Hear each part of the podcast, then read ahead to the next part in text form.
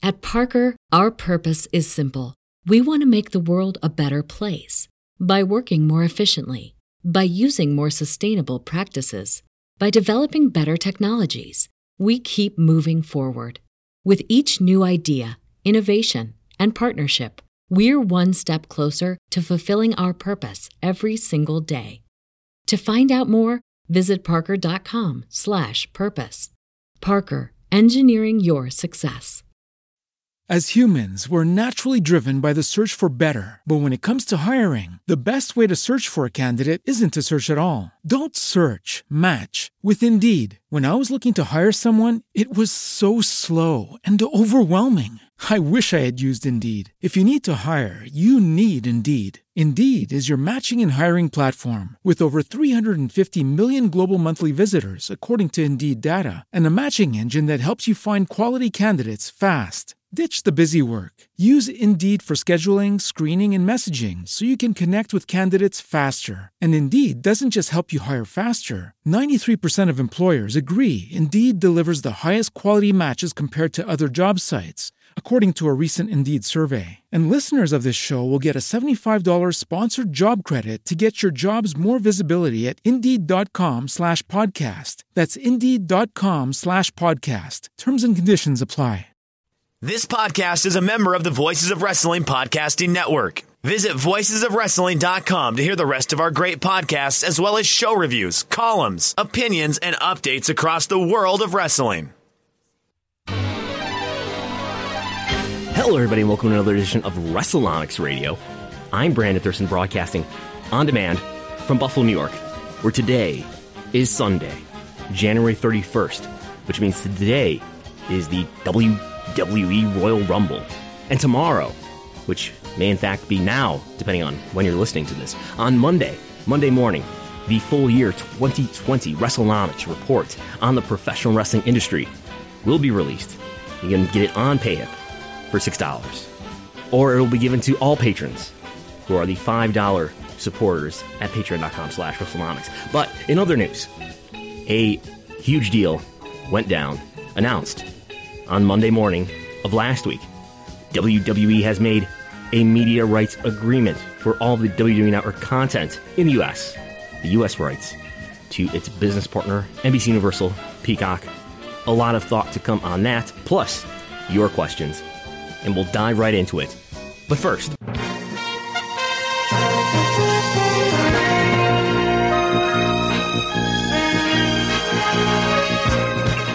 here's the latest in professional wrestling television viewership news. This, of course, the viewership in the US. The month of January has come to an end, with WWE SmackDown leading in the month as usual with 2.1 million viewers on average. Trailing is WWE Raw with a flat 2 million on average. Behind Raw with less than half the audience. AEW Dynamite with 700,000 viewers on average. Again, this is for the month of January. And behind AEW Dynamite with a flat 600,000 viewers. I'm rounding up here. WWE NXT. And coming in fifth, Impact Wrestling with 155,000 viewers on average. That's the total audience. Compared to January of last year, AEW Dynamite fell the furthest, falling 22% and a very consistent decline across the rest of the programs, with SmackDown down 13% and each of Raw, NXT, and Impact down 14%.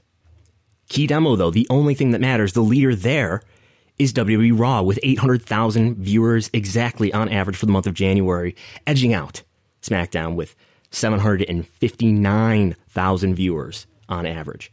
Those programs are trailed by AEW Dynamite at 359,000, NXT at 194,000, and Impact Wrestling at roughly 60,000.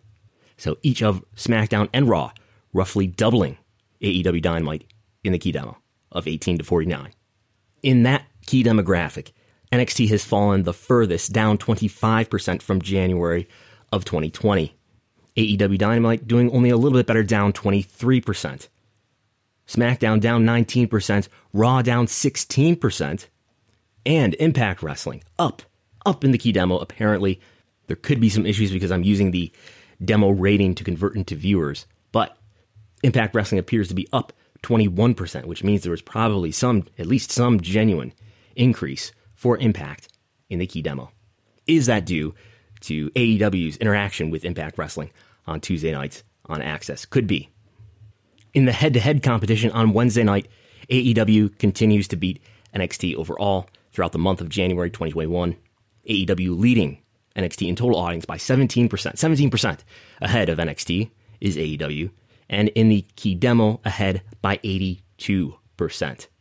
In the month of January, without having to go against Monday Night Football, WWE Raw increased its lead over AEW Dynamite in every single demo that I can measure. This data, of course, coming from ShowBuzzDaily.com. While the margin in December in the P18 to 34 demographic, the younger half of the key demo, while that margin for Raw was only 24% in December, it is now more than 100%. Raw more than doubling AEW now in that young demographic. Raw nearly doubling AEW in the 18 to 49 demographic, and 150% is the lead that Raw has over Dynamite in total audience. 150%. And when it comes to P50 plus, more than tripling Raw.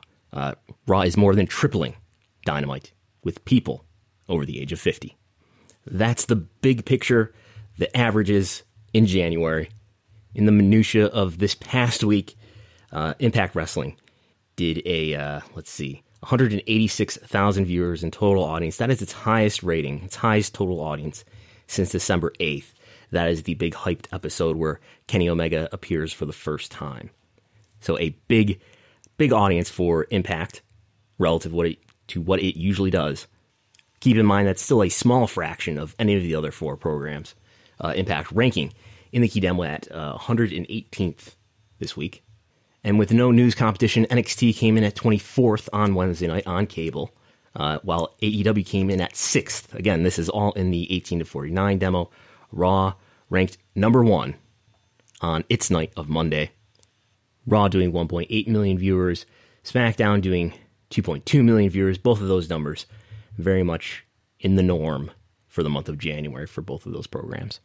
As we close the book on, on January 2021, uh, takeaway from this is that Raw and SmackDown doing pretty well here after doom and gloom, perhaps from people like me, especially through the summer.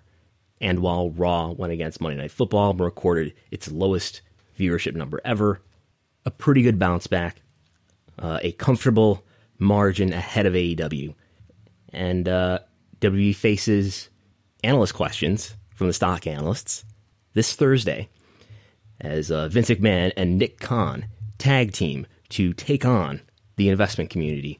I mean, let's be honest, it's really an eight person uh, tag match to include uh, Chief Brand Officer Stephanie McMahon and Chief Financial Officer Kristina Salen. All four of those executives are advertised to appear on the conference call this Thursday at 5 p.m. Eastern, which you can listen to live at corporate.wwe.com. I know I will be listening in.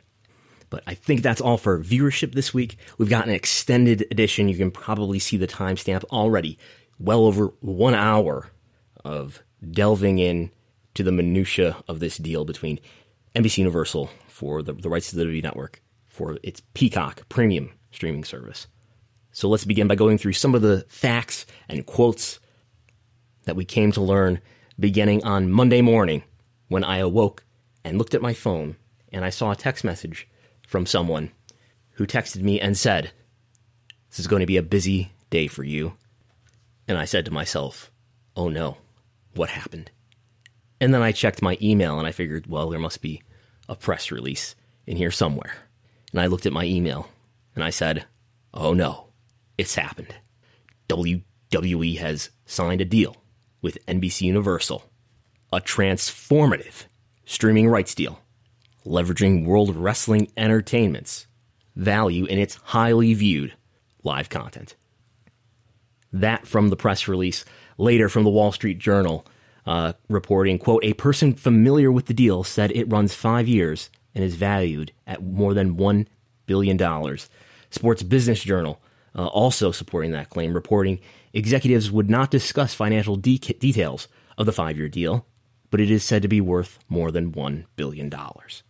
And if you divide 1 billion by 5, you get 200 million, which means the average annual value for this deal is around or more than $200 million per year. The press release quotes WWE Network is a transformative addition to the platform and complements Peacock's massive catalog of iconic movies and shows, as well as the best live news and sports from NBC Universal and beyond.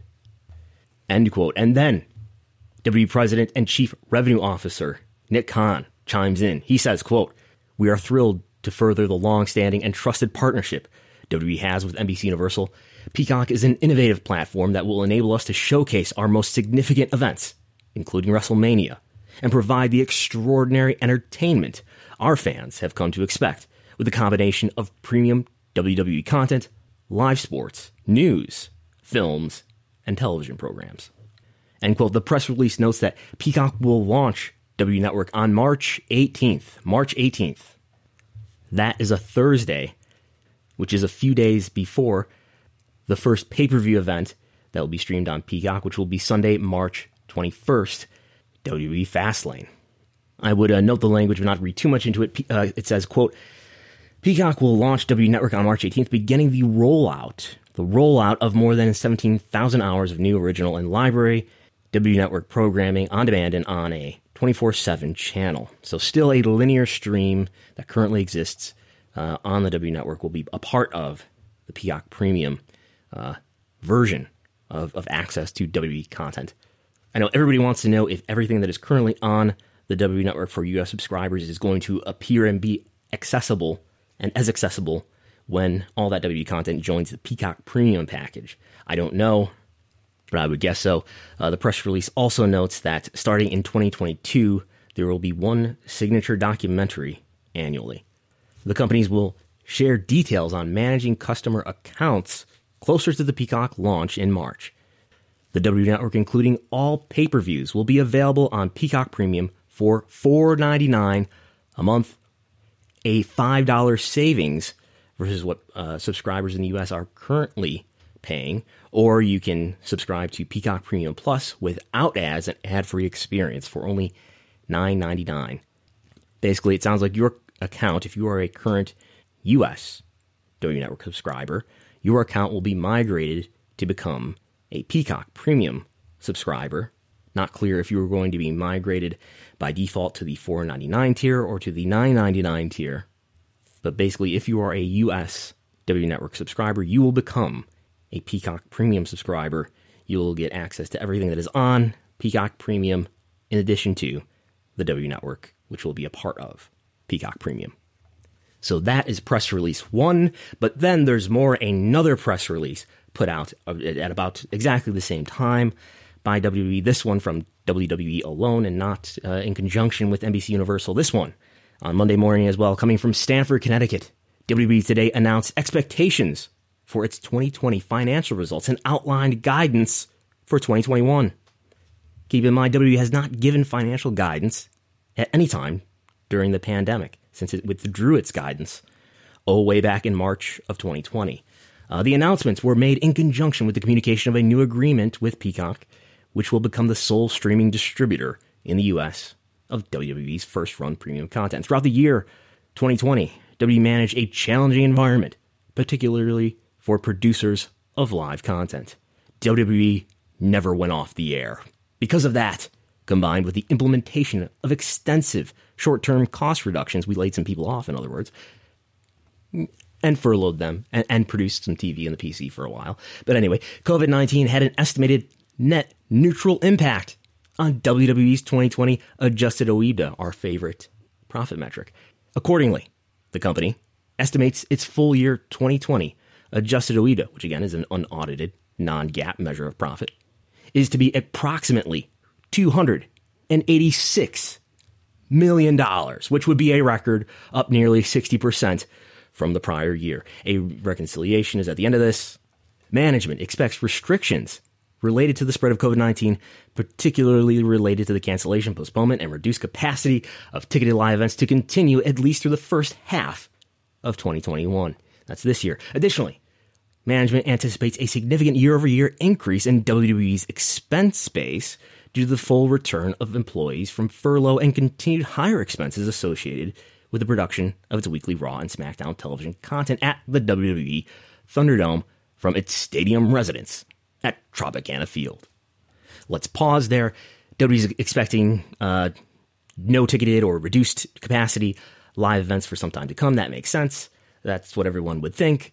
Uh, but an increased expense base uh, because employees are coming back, but also increased expense base. I don't know relative to what, but an increased expense base because of production of Raw and SmackDown uh, with the Thunderdome set in Tampa. So that's interesting. Obviously, there's no numbers being stated there.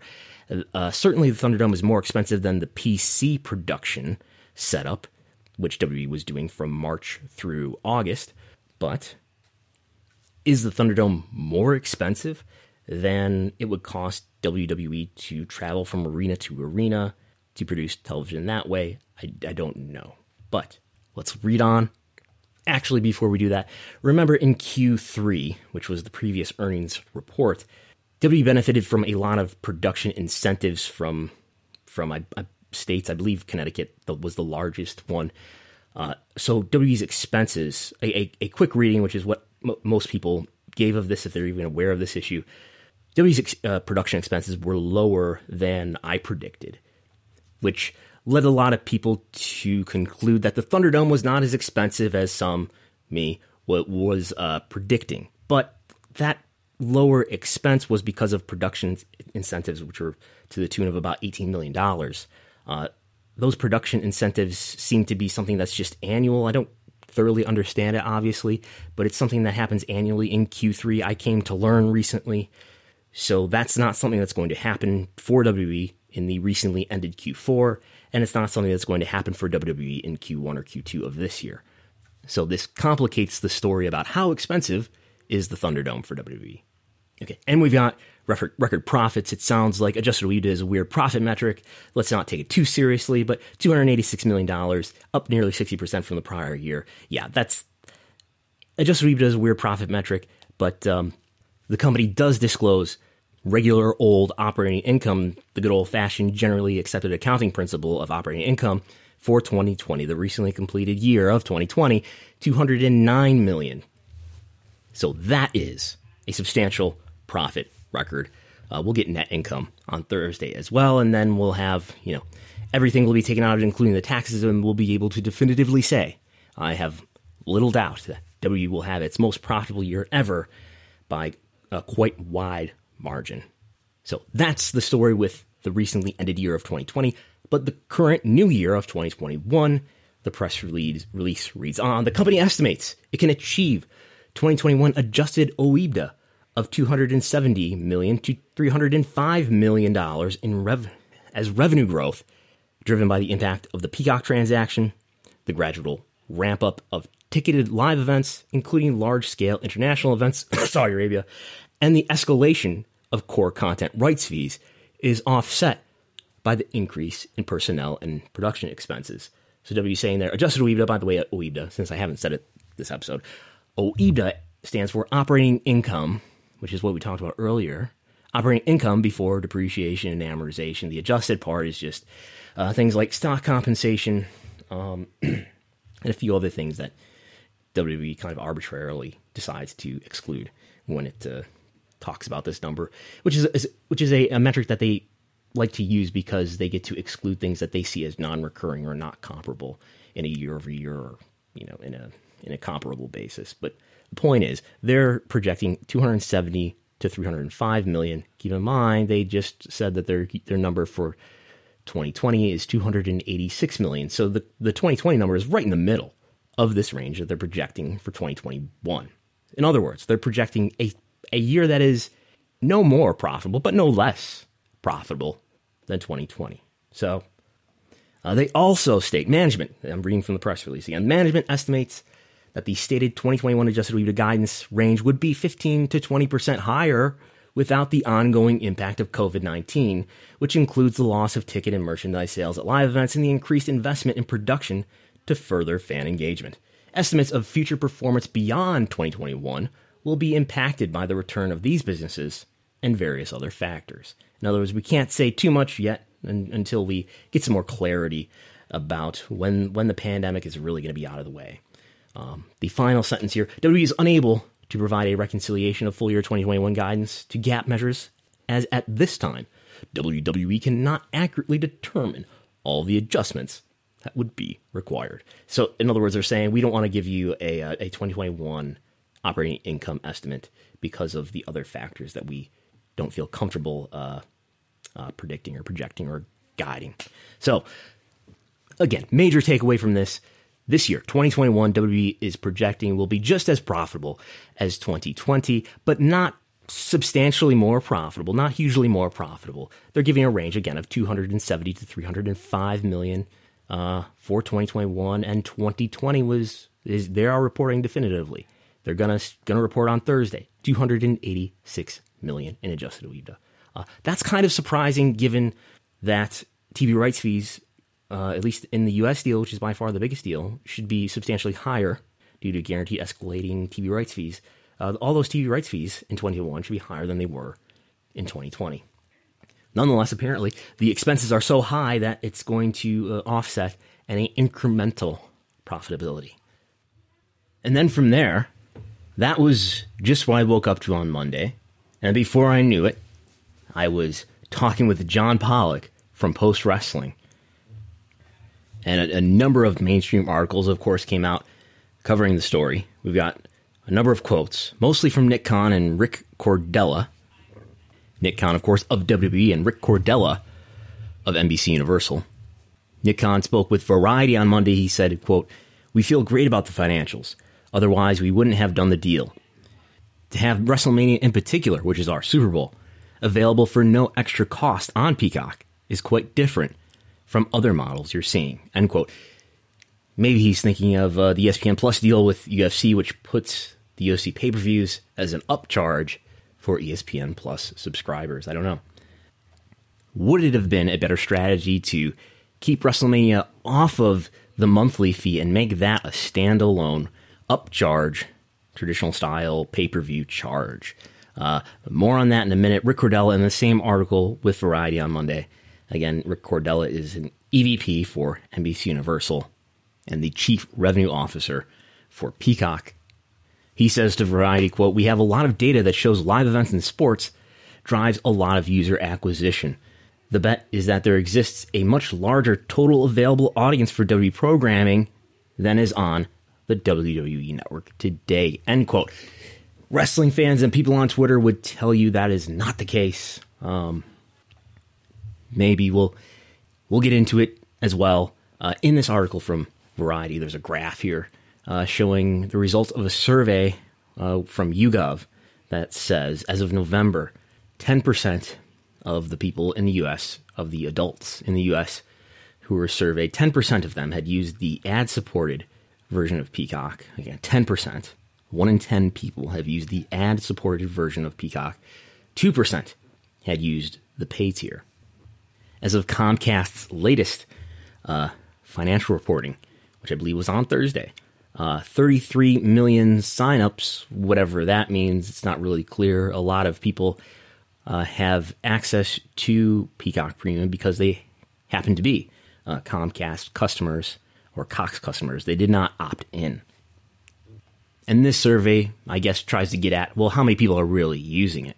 Well, if uh, if these two two metrics uh, between ad supported and paid are not redundant, I guess they wouldn't be. It's about twelve percent of U.S. adults have used it, at least once, I guess. it doesn't say whether that's this month. It does show uh, three months trailing November, and uh, ad supported uh, activity appears to be on the rise. Paid tier looks flat. So in the in the Sports Business Journal, Nick Khan says to John Ourand, quote, "It means that uh, the deal. It means that we're going we're done doing deals in the U.S. for a while. This is a multi-year, long-term deal. It certainly goes past the expiration of the Raw and SmackDown deals. NBC's reach will help expand the WWE audience, end quote. And so this deal, if it's a five year deal that begins around March of 2021 and is a five year deal, that means it would end around the March of 2026, which is a couple years after the current Raw and SmackDown deals expire. Cordella also speaking to a Sports Business Journal saying, quote, WrestleMania is a cultural phenomenon in this country. It is an enormous event. To have that event on Peacock is going to be a cornerstone to our service. Sportico, in its article, notes that when CAA agent Nick Khan took over as WWE president and chief revenue officer in August, Cordella sent him a congratulatory text adding, quote, we need to talk. So clearly, uh, this is a, a property. These media rights are something that NBC Universal, or at least Mr. Cordella, has been interested in uh, from the moment and probably before uh, Nick Khan took the job with WWE. Cordella tells Sportico that, quote, we think we can really expand the audience, unquote. Khan tells Sportico, uh, NBC is the best fit for us. They understand our product and our audience and have the SVOD, that's subscription video on demand platform, to support it and drive eyeballs that way, end quote. And Cordell chimes in again in the article a key differentiator for us has been live events. Uh, NBCU CEO Jeff Shell talks to The Wrap on uh, actually the Thursday before the deal was announced, as this deal appears to have been done for a few days in advance of when it was announced. Uh, Shell, again, the NBC Universal CEO, says, quote, W is kind of a perfect property for us. The streaming deal includes thousands of hours of programming that were behind a paywall that will now put up as a free service on Peacock which will not only enhance the brand of WWE, but we can monetize through advertising. We get the events that were behind the paywall that used to be pay per view to drive our $4.99 premium version of Peacock. Uh, the Wrap adds that Plus uh, WWE or Peacock, yeah, WN Peacock, can now cross promote WWE Network on Peacock with all the WWE and adjacent programming on USA, Shell said, as well as sell ad time across platforms to media buyers. Um, that, that quote from uh, NBC Universal CEO Jeff Shell is kind of confusing, I guess. Uh, or maybe I'm just not understanding the, the degree to which WWE content is going to actually be free on the free area of Peacock. When I've navigated around the Peacock app, most of the stuff on there is behind the paywall, and some of it, very little of it, is uh, available without a subscription nonetheless, everybody involved here seems to think that uh, WWE is going to really benefit from the reach, and more people are going to watch uh, WWE programming, or at least the, WWE Network programming, than ever. Uh, a Bloomberg article comes out on Friday, this past Friday, that quotes Nick Khan, who says, quote, The challenge was growing it from where we are. It's tough to get people who aren't fans to sample a product when you have to subscribe to see it.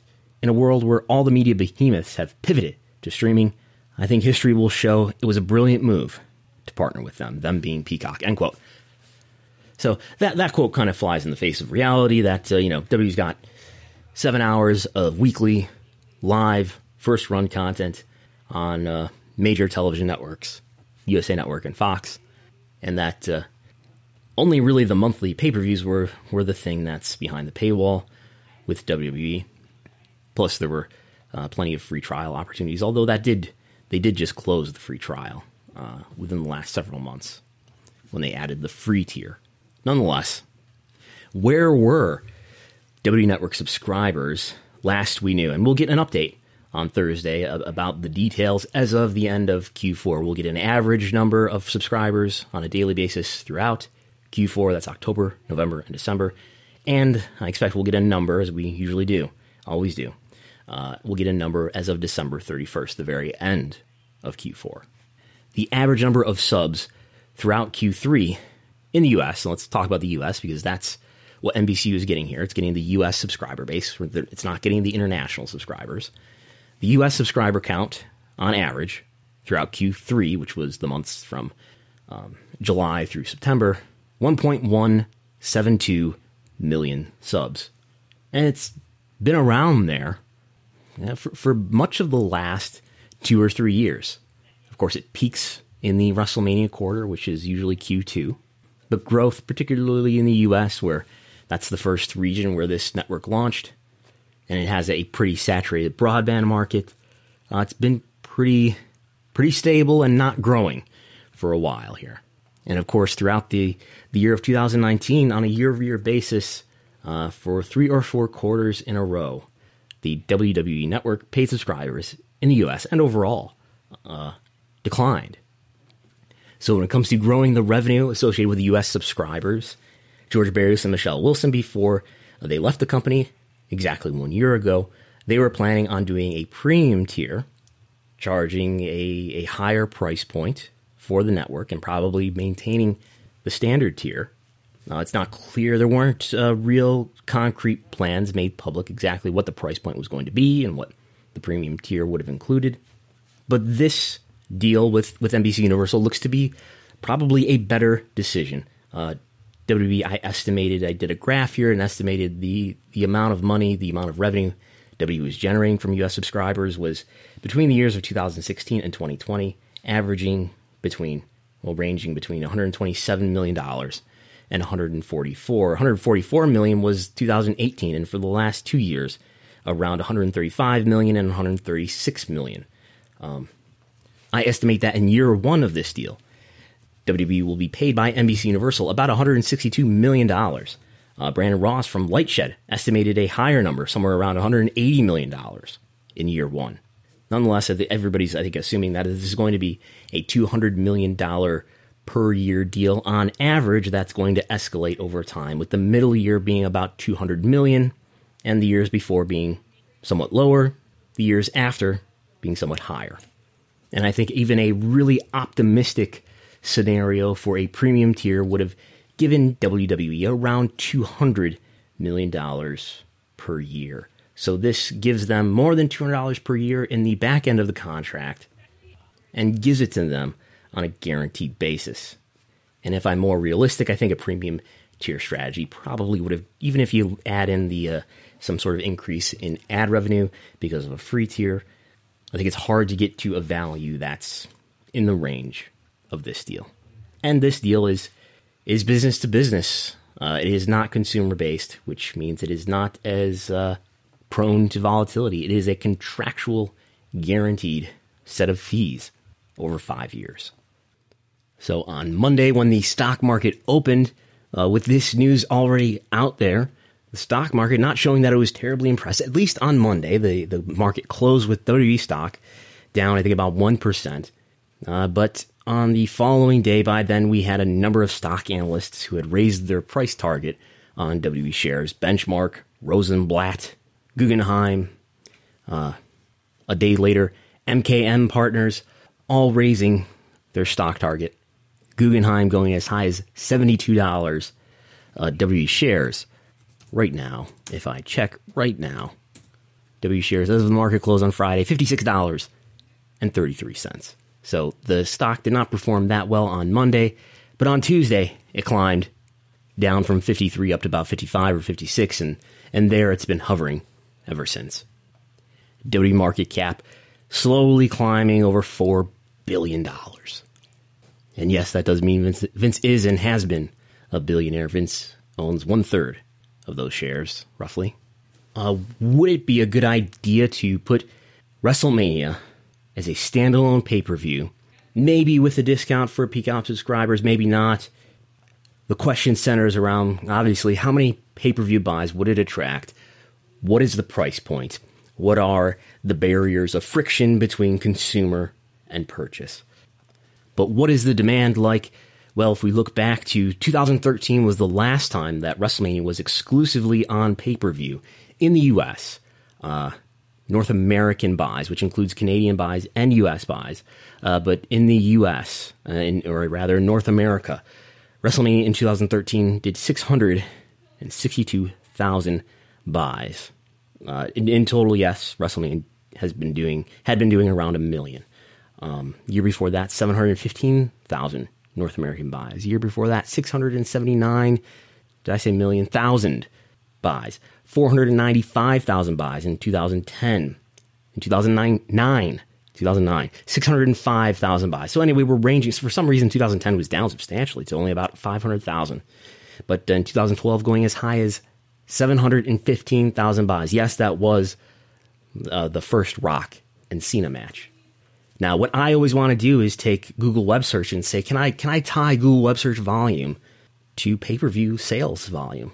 And it looks like I can with some reliability within within eight percent the the Google Web Search volume just for U.S. based searches related to WWE in the week of WrestleMania across those five years of 2009 to 2013, I get a an R squared that's pretty strong at 0.87 R squared. So as far as if you're not familiar with R squared, it's kind of a predictability rating with 1.0 being the highest possible value. So basically, we get kind of a, an 8.7 out of out of 10 for predictability in terms of a relationship between this web search volume for WWE in the US and North American pay per view buys for WrestleMania. Now, can we extend that out into the future past a point where the W Network is, is in the world and try to get an answer about, try to get some insight at least about how, how much demand was there for WrestleMania in these last seven years since the W Network has been streaming WrestleMania. And what I find is the the predictions that I get, and 2014 might be skewed by a lot of searching happening for the W Network with people trying to learn how to subscribe or what it is. But in 2014, we do get a prediction of uh, North American buys of 1 million flat. um, but from there, it goes down 840,000 buys in 2015. In 2016, 880,000 buys. So again, this is all higher than than the first Rock Cena WrestleMania, 813,000 in 2017, and it starts to steadily decline from there. 2018, 726,000 is the prediction. 2019, the last non COVID WrestleMania, 626,000 buys. And finally, the two day WrestleMania of 2020, 455,000 buys would, would be the prediction. So, again, within the last several years, we get somewhere in between 500,000 buys and 800,000 buys. Maybe that low range is too low, but they do seem to be declining over time. But let's say, I don't know, 700,000 buys. Let's say the price point is $60. 700,000 times $60 uh, would give us a total revenue of $42 million. Now, the question is if we're going to take a pay per view, the biggest one, out of the out of the monthly fee package, uh, how many subscribers does that cost us on an average annual basis? And that that is the big question that I think there's a lot of uncertainty about. Does that put U.S. subscribers under a million? Does it put U.S. subscribers under 800,000? If it does, we're cutting it really close to it being worth it to put WrestleMania on the side as a pay per view. Because then we start to get to a total revenue number of somewhere around 140 million. And again, 1.1 million US subs at $10 a month generates $132 million. So maybe WrestleMania on its own on a pay per view is more uh, profitable or definitely generates more revenue. Um, but it's not so obvious that it's, you know, it's a, a obvious way to make more money and more revenue it would be a risk. Plus, you're you're facing the risk of customer upheaval and putting the genie back in the bottle, as I've said. Of you know, you've taught everybody that the cost of this product is ten dollars, and you're going to put the genie back in the bottle and say it's back to being you know the the six x cost that it once was. Nonetheless, let's look back now on the uh, the strategy of the network. Did it pay off? We had seven years of this thing, and, and really the network is kind of going to continue to exist.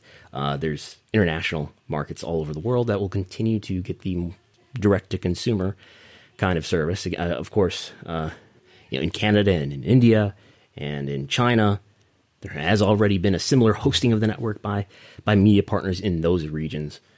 But clearly, th- this strategy has been redirected, and W was originally, when this thing came out, predicting 3 to 4 million worldwide subscribers. At best, got to 1.8 million. Half of, less than half of that. I've said in the past, I think Barrios and Wilson overestimated the degree to which WWE could be strategized like a big tech company and could be, you could treat WWE content like it's scripted content, like the kind that is offered by Netflix, rather than the live content like the kind that is, I guess, offered by ESPN or UFC. Uh, it's it's neither uh, it's neither of those things, but it lies somewhere in the middle. Wrestling overlapping this space between scripted drama and live sports. In fact, I did see someone ask this week, uh, in response to, to the WWE deal and with Peacock, is WWE scripted drama or sports? And the answer is yes. And if you look back on the network, one of the most overlooked facts here, and uh, I haven't listened to much much other uh, t- discussion or, or analysis of, of, this whole story, but a, an analysis or assessment, punditry about whether or not the W Network was a success needs to include uh, the note that the W Network caused a negative impact to WWE's TV rights negotiations in 2014. I don't know if anybody is aware of that or talks about that, but that happened. Vince McMahon admitted to it after the fact. NBCU and Comcast were not comfortable with WWE getting into the streaming business, which they did on you know in February 2014 at the exact time that WWE and NBC Universal were working on finishing their latest TV deal. As a result, WWE did get an increase in their TV rights deal, but the market was expecting a 2x or 3x increase W only got a 1.7x increase. The stock tumbled as a result.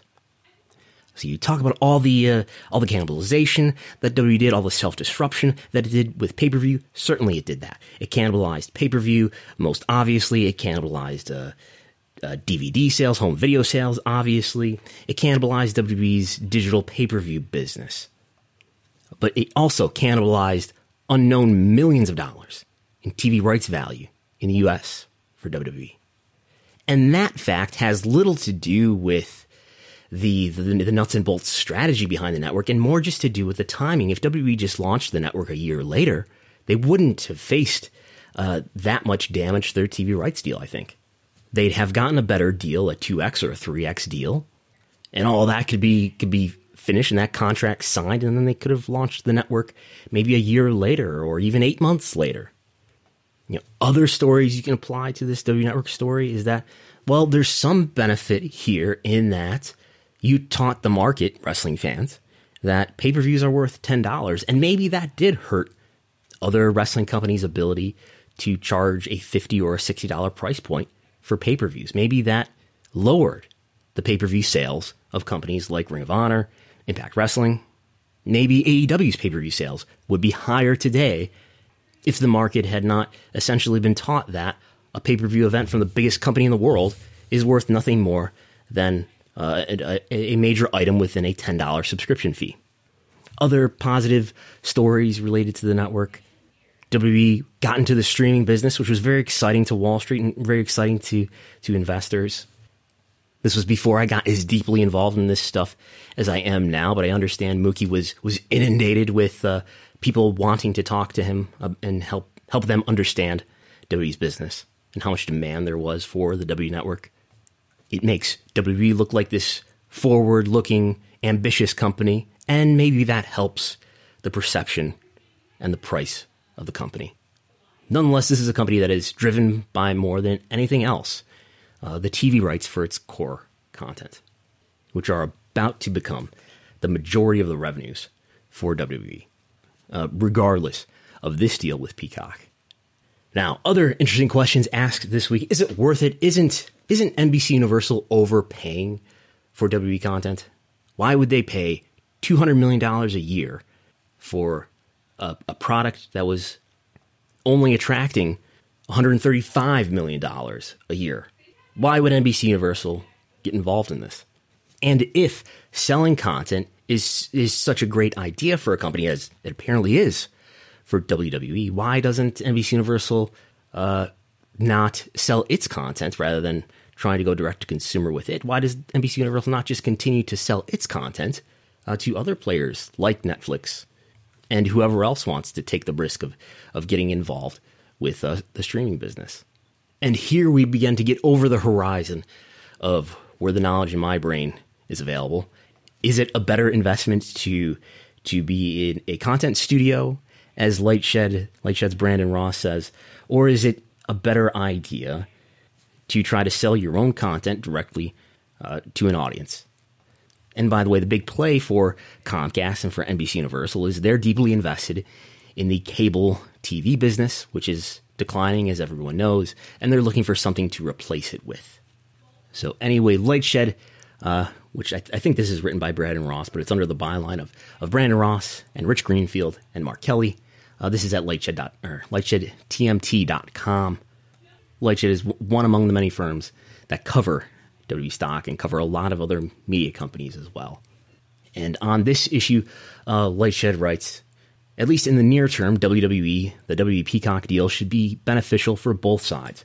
For WWE, there are only two things that really mattered in any network transaction the size of a deal or deals, the promotional support of its partner, slash the visibility of its content. So that's the, the revenue that's involved with the deal, where we're going to pay you, and the reach platform, the power of your platform to reach lots of people. Uh, I'm interjecting here. He goes. He goes on. Uh, in terms of size, the Peacock agreement is directly in line with our expectations. It is clearly accretive. That just means it's worth more money than the situation they had before.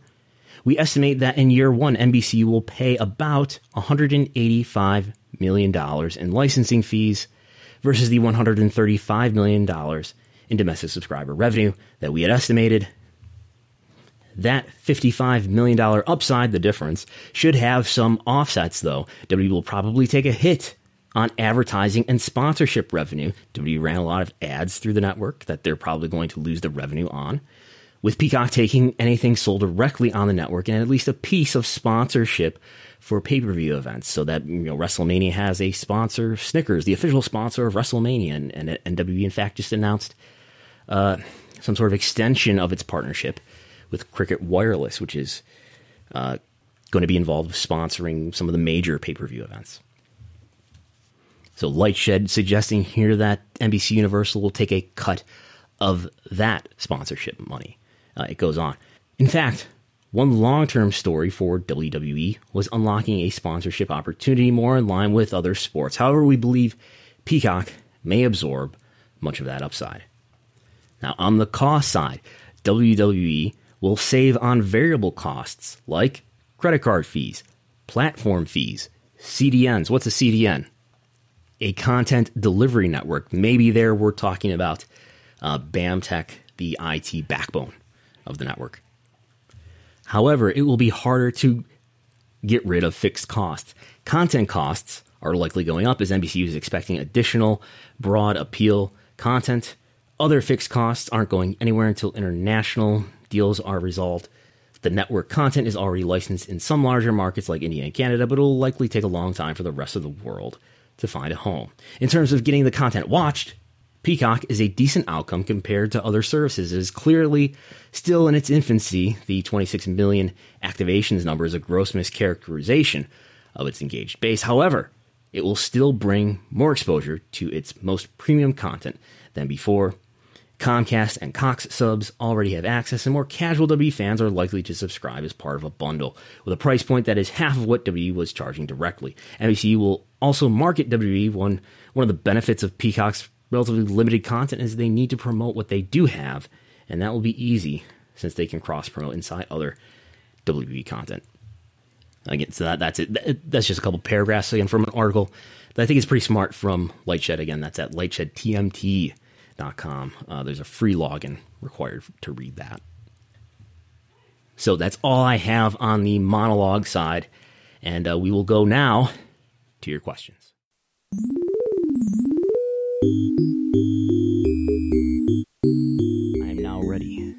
Questions about the new major media rights deal between WWE and its business partner, NBC Universal Peacock. Here to help me take your questions and answer your questions is a correspondent who works here at WrestleNomics headquarters.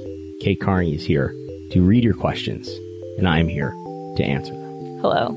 For this for this first round, I will be playing the role of Patreon subscribers. So we're going to take questions from patrons first. We'll see how long it takes me to answer those, and then there's a tweet that requested questions also, and we will do what we can to answer those as well with TV time remaining. okay, our first question mm-hmm. Frisco writes, Do you believe any countries have similar platforms where it would be logical for WWE to seek a similar rights arrangement, notably the United Kingdom or Japan? Uh, yeah, so I think what's going to happen, what has already happened, is in Canada, Rogers is basically already providing this through cable. Uh, it is already carrying the W network through cable, which I think is the only is the only way to get the W network in Canada is through your cable system with Have Rogers. you experienced Canadian WWE Network? No, but I've talked to John Pollock uh, about it on on Monday, and I think he affirmed that that that uh, that's what, what's happening in Canada. It, it, I like it a lot. Have you experienced it? I have. Oh, You can just turn on the network and it just plays. It's just like 24 hour, a 24 hour wrestling TV station. So there's no like, well, there's a oh, I linear. don't know which thing to watch. You just turn on the, the linear network. Well, there's th- th- that's the way it is on the network digitally too. It does not feel the same to my elder millennial soul. Okay, so that's Canada. In India, recently, Sony Live has started to carry. I think that might be a digital platform. Has started to carry the W network in India. PPTV is carrying the W network in China, and there's one other one. I think OSN. I'm pretty sure OSN in Middle East, North Africa, when OSN uh, was still doing sports until uh, early last year, was carrying the W network in that region. Uh, but yeah, the the as Frisco points out, the the big one that's uh, left out still is the United Kingdom. Um, so I, I don't I don't know what will happen if uh, W was still dealing with Sky. I think Sky is a, is a television provider. I don't know if cable is the word that they use to talk about it in the UK, but uh, they're not dealing with Sky anymore. They're dealing with BT Sport. So I, I don't know what what really makes sense to do in Canada as far as uh, selling the media rights, or in Canada in the UK as far as selling the media rights uh, for the W network in the UK. But I would expect more of these to happen, more of these media deals selling the rights to the W network to happen in other regions. It's just a, it's really just a question of you know the same things that uh, were the important questions that um, that were related to this deal is uh, what's the revenue, what's the reach like for the platform, and there might be other things too, but mainly those things.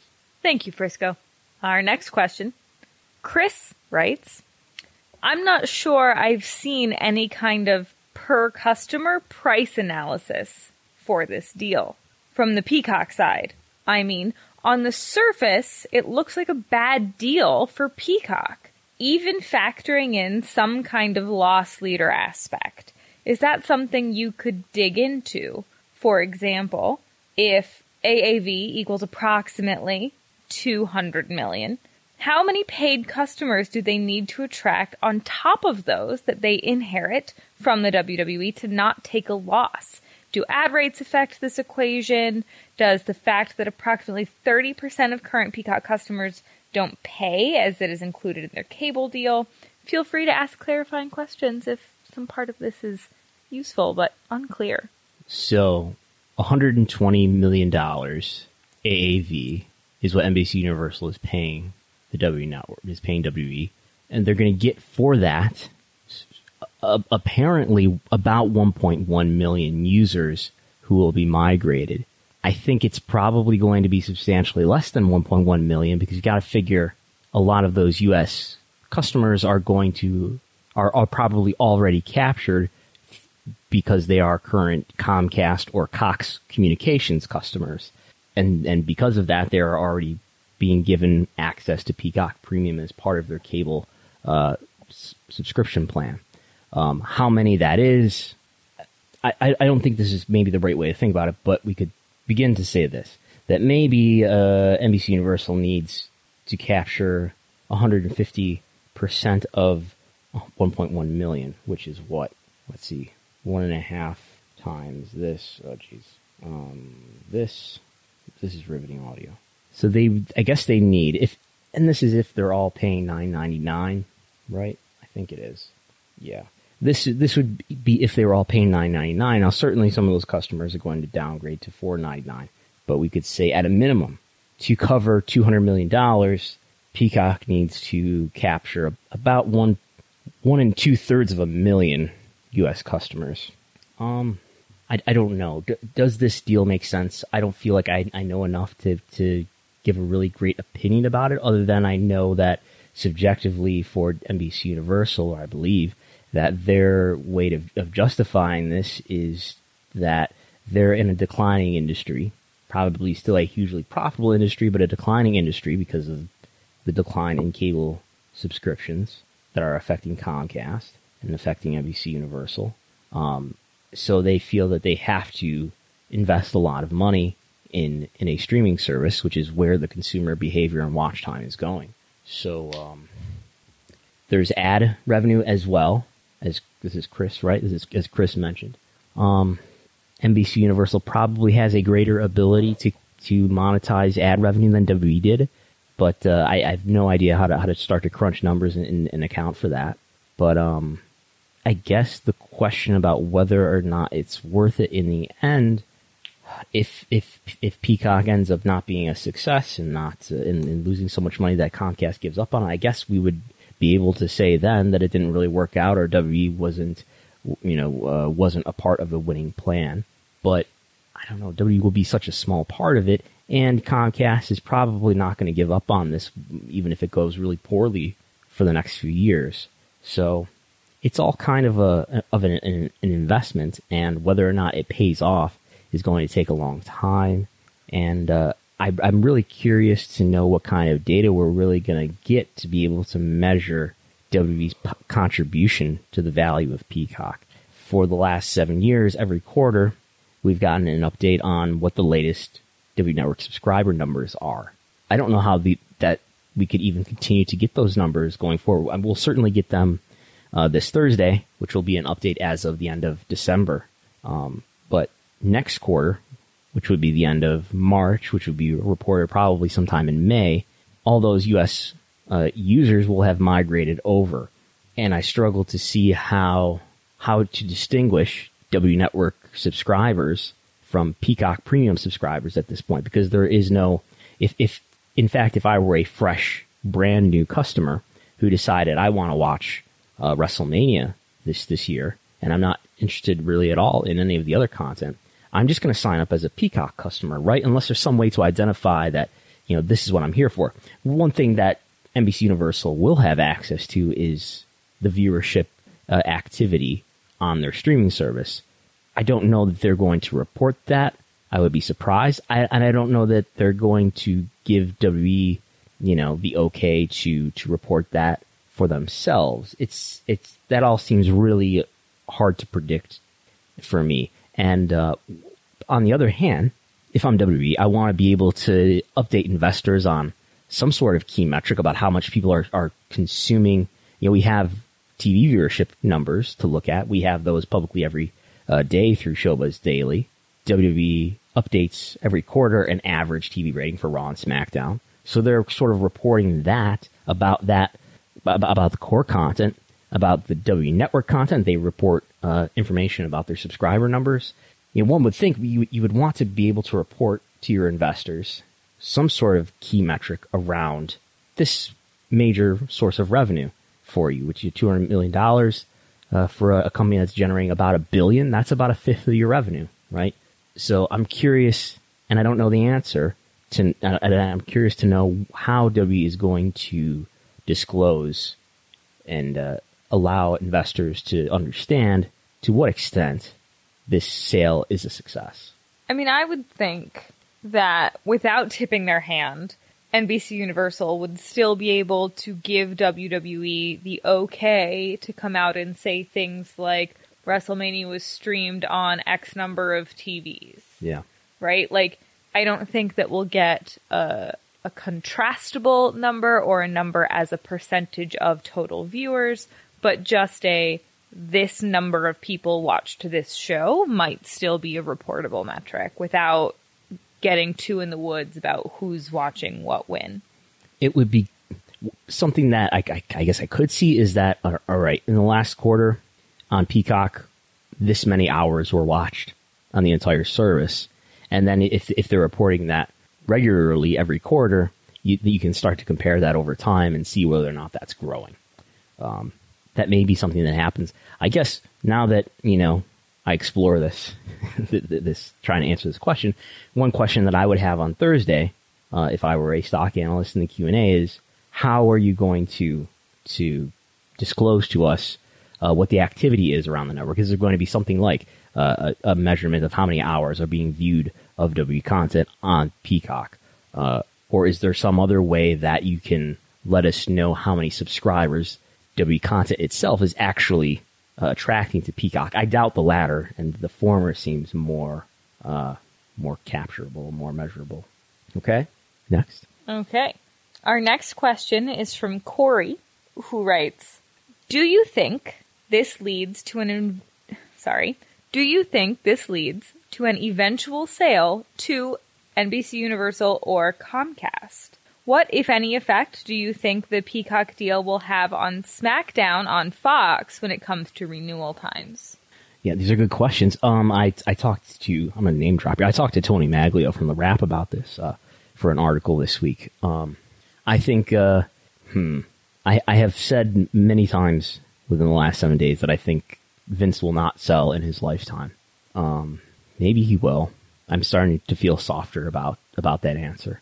Um, I think far more than any other company, NBC Universal is is the best suited and the best matched to to purchase WWE. Disney's not going to do it. Um, Fox isn't going to do it. I don't I don't know who who the other potential suitors would be.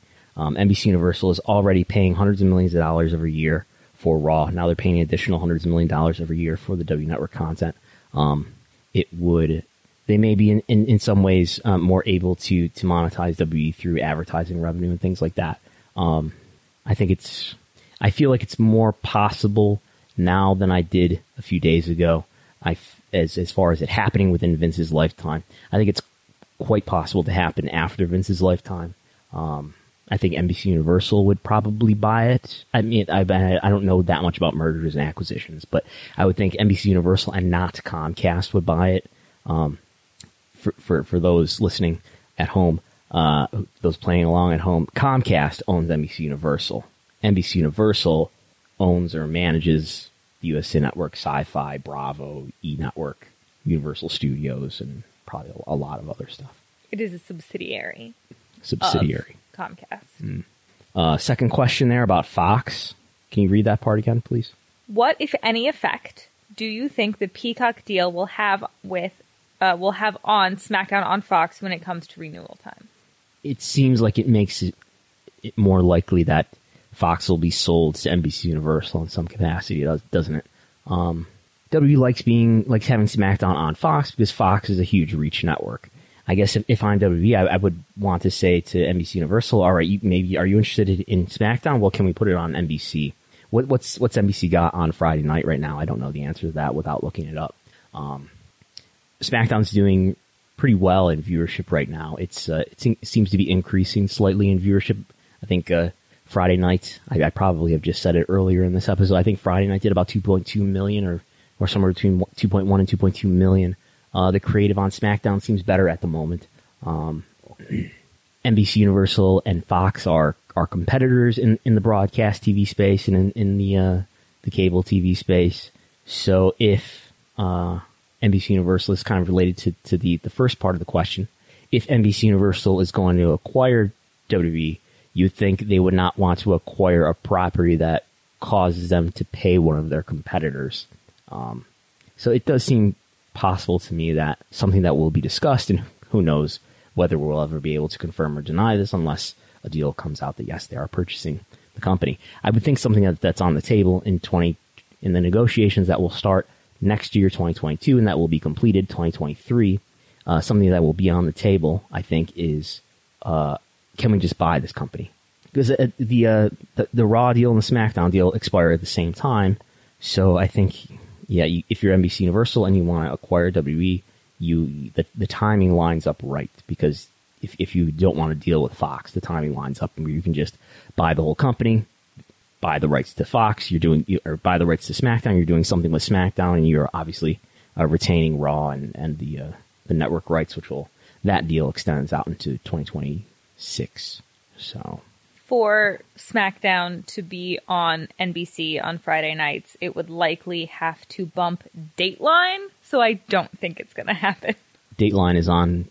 Is that a one-hour program? Uh, it's on NBC at nine o'clock. What's on at eight? The Blacklist, which is one of their sort of flagship hour-long drama shows. Do you watch that? I have dabbled. Yeah. Is it good? What is it about? Is it a drama series? Yeah, it's a crime, crime, but like not police show. It's like an FBI crime show. Um, SmackDown doesn't have to be on Friday night. Right. It's been on a number of nights over the years. It's been on Tuesday, Thursday, Friday. So I don't know. Um, I would say, well, they could just throw it back on the USA Network again. But U- USA Network looks to be uh, absorbing all these, you know, sports programs from uh, from NBC Sports Network, which is folding at the end of this year. So I, I don't know. It, I wouldn't rule it out that uh, SmackDown could be put on one of the other networks. I mean, I, I, you don't want to take a step down past the the profile of the USA Network either, though. Um, so I don't know. And SmackDown, as we sit here, is is the most watched wrestling program in the United States uh, consistently. So I don't know if it makes sense to to to put it on a platform that is substantially less powerful, like Sci-Fi, which is where it was several years ago. So, and I don't know what else in the NBC Universal uh, family of networks that it would really fit on. Uh, I just just went through a list of the USA Network, Sci-Fi, E Entertainment, Bravo. I mean, these are all program. These are all networks that are put it on Bravo. these are all networks that are in a lot of homes, but do they really fit the brand of of uh, of pro wrestling of WWE? Um, yeah, I don't know. Next, Uh, the next question is from Jonathan, who writes, and this is long. Have you heard any news on if WWE will continue to run the network back end or if they're passing that work over to Peacock? Since the network is remaining in other countries, logically it would seem that it would be business as usual in Stamford with the same amount of crew maintaining and uploading new and old content to the WWE network. But now, just in the US, they will feed those videos to the Peacock servers instead of their own. However, they could hand over the job of web hosting the international version of the WWE network to the Peacock team and just maintain a skeleton crew in Stamford that will do the bare bones work of supplying the content. yeah, I, I think another question that's uh, that should come up on Thursday is what's what's the status with your relationship with Endeavor? Endeavor is the company uh, that that's running the back end for uh, for the W network. Um, WWE still, as Jonathan mentions, uh, going to uh, have to provide uh, hundreds of thousands of, uh, of of subscribers internationally with with service. So they're still going to have to do something. I, I doubt that NBC Universal is going to absorb a, a lot of uh, a lot of the expense and a lot of the uh, the management of, of the network. I would why because I think if that was the case, that that would have been part of the press release, and that because that would have been part of the agreement. So I would imagine that things are largely staying the same, and uh, and uh, it sounds like Peacock Premium will probably essentially grab the W network through through a feed, and that's what we will navigate to through our Peacock app.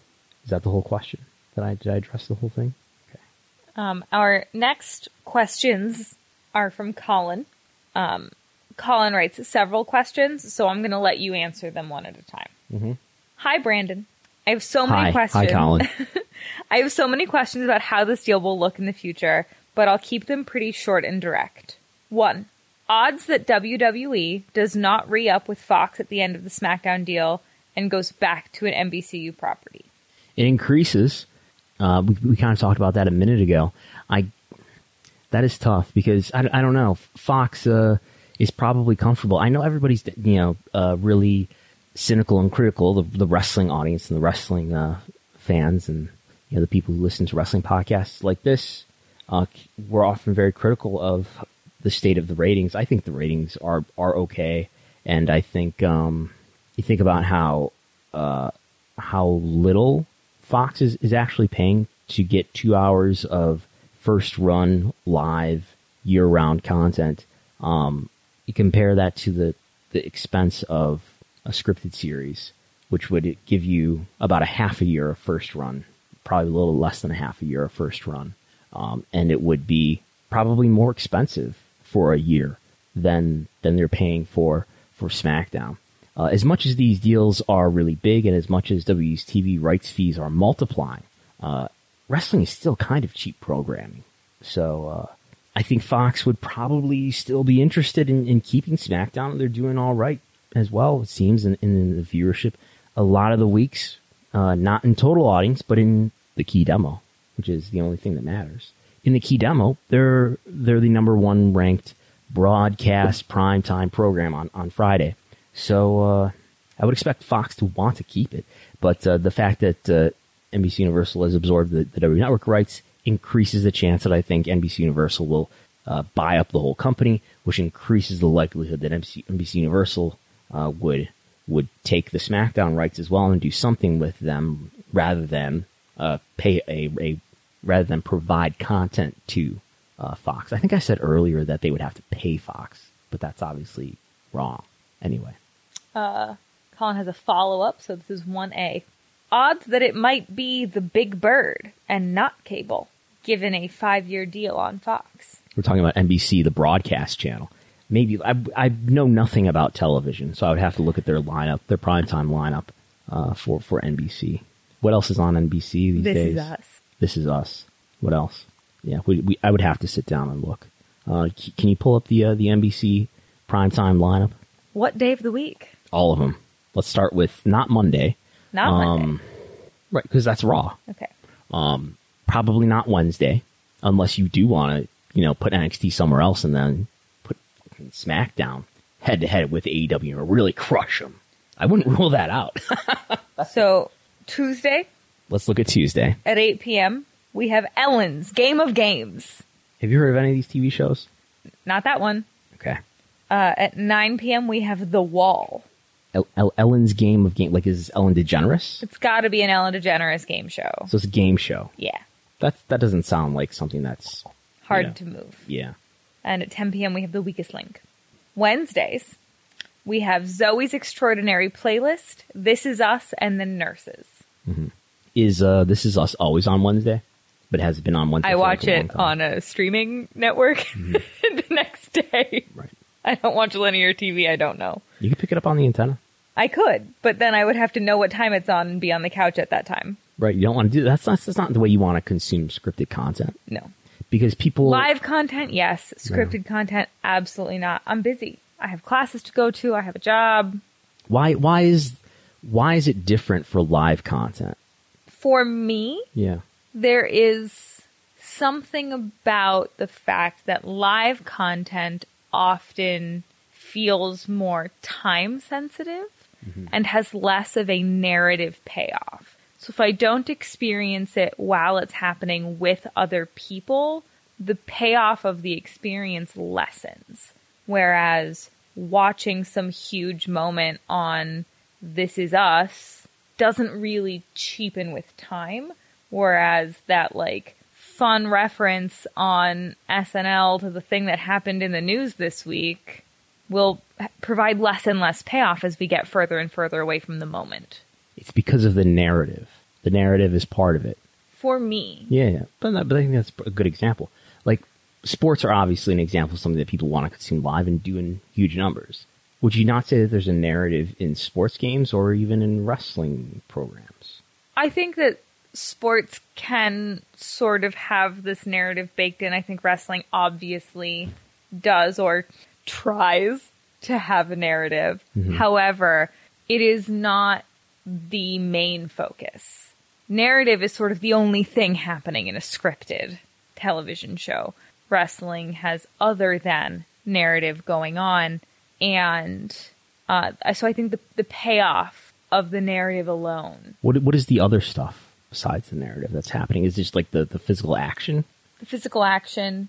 Um, there's a lot of there's a lot of wink, wink, nudge, nudge to what is happening in the world right now. In wrestling, you mean? Yeah, yeah. I, in wrestling, people will come out and make a promo where they use a word that somebody used in some big press conference, or like that was a meet. Like barring too much like political uneasiness. Like if you watch wrestling live, you can be like, "Oh, Xavier Woods snuck in a reference to that new game that's out." Like there's something about a cultural zeitgeist that happens with live media. I, I think at least the way that WWE does that, it, it's it does not it doesn't add to the show for the majority of the audience. But anyway, but, I think but- the but larger football part is doesn't do that watching it as a group. yeah. when football is on, I will, without talking to other people, I'm not like, hey, just so everyone knows, I'm going to watch the football game, but I will get a text halfway through the third quarter from my mom being like, did you see that touchdown? Because it's just happening for everyone. Yeah. And for me, and I people that are really into sports may feel differently, but for me, I'm not super interested in watching the game tomorrow because I was mostly interested in the outcome of the game. The watching is secondary to the outcome. Mm-hmm. There's no suspense in football if I know the Bills won. For me, Yeah. I'm not studying the offensive play coordination or whatever words that you would use to talk about sports. So, like, wrestling has more longevity. Earlier tonight, we watched a pay per view from 1996, right? Because we weren't watching it with people live, we were watching the matches, we were analyzing the moves. So, wrestling, I think, holds up more than other live sports, but To rewatching. to rewatching. Yes. But if I can't sort of like jump on a subreddit or jump on Twitter and see what other people are thinking, then like, well, I could watch this whenever. Like the, oh, I gotta watch it kind of disappears for me. Yeah. I think social media is a big piece of it, but obviously this urgency existed before social media. I'm not not arguing. I'm just trying to understand because it's obviously something that is, that is real and true. I'm just trying to unpack and describe what it is. Well, before social media, you couldn't just go buy a DVD box set of season 12 of Raw. Before social media, live linear TV was the only way to do it. yeah. And I think sports and wrestling, more than narrative TV, have done a better job captivating that you need to be engaging with us on social media while the event is happening. I think another big factor is that while this is us is happening, everybody wants you to shut up about your watching experience because don't you spoiler that big narrative payoff for Right. me. This, this is something I, I kind of want to get to is that you, you I, I seem to, I've never watched but one episode of Game of Thrones. It was too much for me. Sure. But I've heard that Game of Thrones is not o- now over. Yes. Right. But while it was happening, there were people kind of live tweeting about it. Right. There were people tweeting about it. Where I think um, what's what's the zombie show? Uh, Walking Dead. Walking Dead. I, I like. I feel like I've seen people tweet about that too while they're watching it. Mm-hmm. So there's urgency for those really popular programs. It seems to to watch it. I don't know if live is the right word, but to watch it uh, on its first run. yes, watching something while it's in the buzz, I think can add to the experience. There are some shows that I sort of know if I don't watch them while everyone's talking about them, I may not watch them. Um, I think one of the differences, perhaps, with wrestling is the rate at which it refreshes. If I don't watch this week's, there's next week's. And if I don't watch next week's, there's the one after. There's no break. I can't be like, when the season ends, I'll just binge them all real quick. It's because it's too much content. I think Yes. And also, would that be satisfying? would not be satisfying. To sit down on the couch for 76 hours and watch wrestling straight like you can do with Breaking Bad? Like, would you feel good? Would you be like, wow, what a payoff that had at the end? Some people would, but not generally. No, no, I don't. Yeah, it's a different viewing experience, and I'm not. I'm not sure how to how to describe it, but yeah. All right. Um, that was question number one. That was question one, 1A. Yeah. Yes. Did Yeah. you want to know what's on NBC on the other days of the week? Oh, sure. Yeah, yeah. Thursday. We, we did Wednesday already, and that's Yep. this is us and something else. Yeah. Zoe's Extraordinary Playlist and Nurses. Okay. Thursday, Chicago Med, Chicago Fire, Chicago PD. Okay. Uh, Friday, we covered the Blacklist and Dateline. Okay. A weekend night? Probably not. Right. Probably not. W wouldn't want to be on a weekend night for sure. Um, maybe a Wednesday night where you would have beginning September 2024 AEW Dynamite and SmackDown going head to head with NXT living somewhere else due to maybe you know NHL staying with USA and staying Wednesday night, but uh, may- maybe. Um, I would say my pitch, were I one of NBC's folks, it would be Tuesdays. It's easy to bump a game show. Game shows can be whenever. Yeah, that, those are probably slots though, where those programs have not had a long run. Right. Many of them are quite new. Yeah. Okay. So, Colin's second question What kind of leverage could NBCU have over creative direction of Raw, NXT, the network? I, I think nothing in addition to what it already has over Raw, which which I think is probably uh, they you know NBC Universal and WWE talk to each other all the time, and NBC Universal probably gives uh, a decent amount of feedback to WWE. Uh, I think reportedly or supposedly NBC Universal had something to do with suggesting the idea of doing the 24/7 title.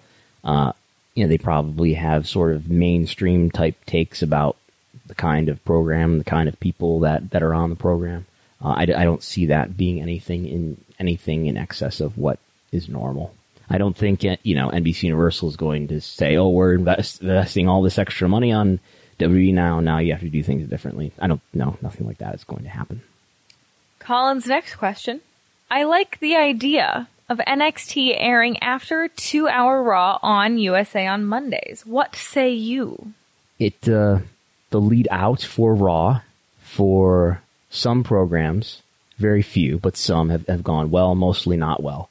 But that's because they were programs that were like drama series, Silk Stockings, and Pacific Blue, and things of that nature. Joe Schmo Show did pretty well on Spike and Elite Out. Uh, UFC Ultimate Fighter uh, was sort of the kickoff to, to the UFC becoming a lot more popular than it was before. Um, the thing is, though, now Raw is three hours. And I don't think people who have just watched a three hour Raw want to watch two additional hours. Colin did wrestling. specify two hour Raw. Oh, um, it sounds in, in a in, in another two hour NXT, so a total of four hours. Um, I don't know. It it it uh, it's probably not going to happen. I think bec- I don't think Raw is going to get any shorter, much to the uh, chagrin of, of wrestling fans. Uh, it's it's too much money for WWE, and it's too much of a, a macho challenge for Vince. He wants to show that he can do it, and it and it, and it provides essentially uh, 33% extra revenue, at least in the U.S.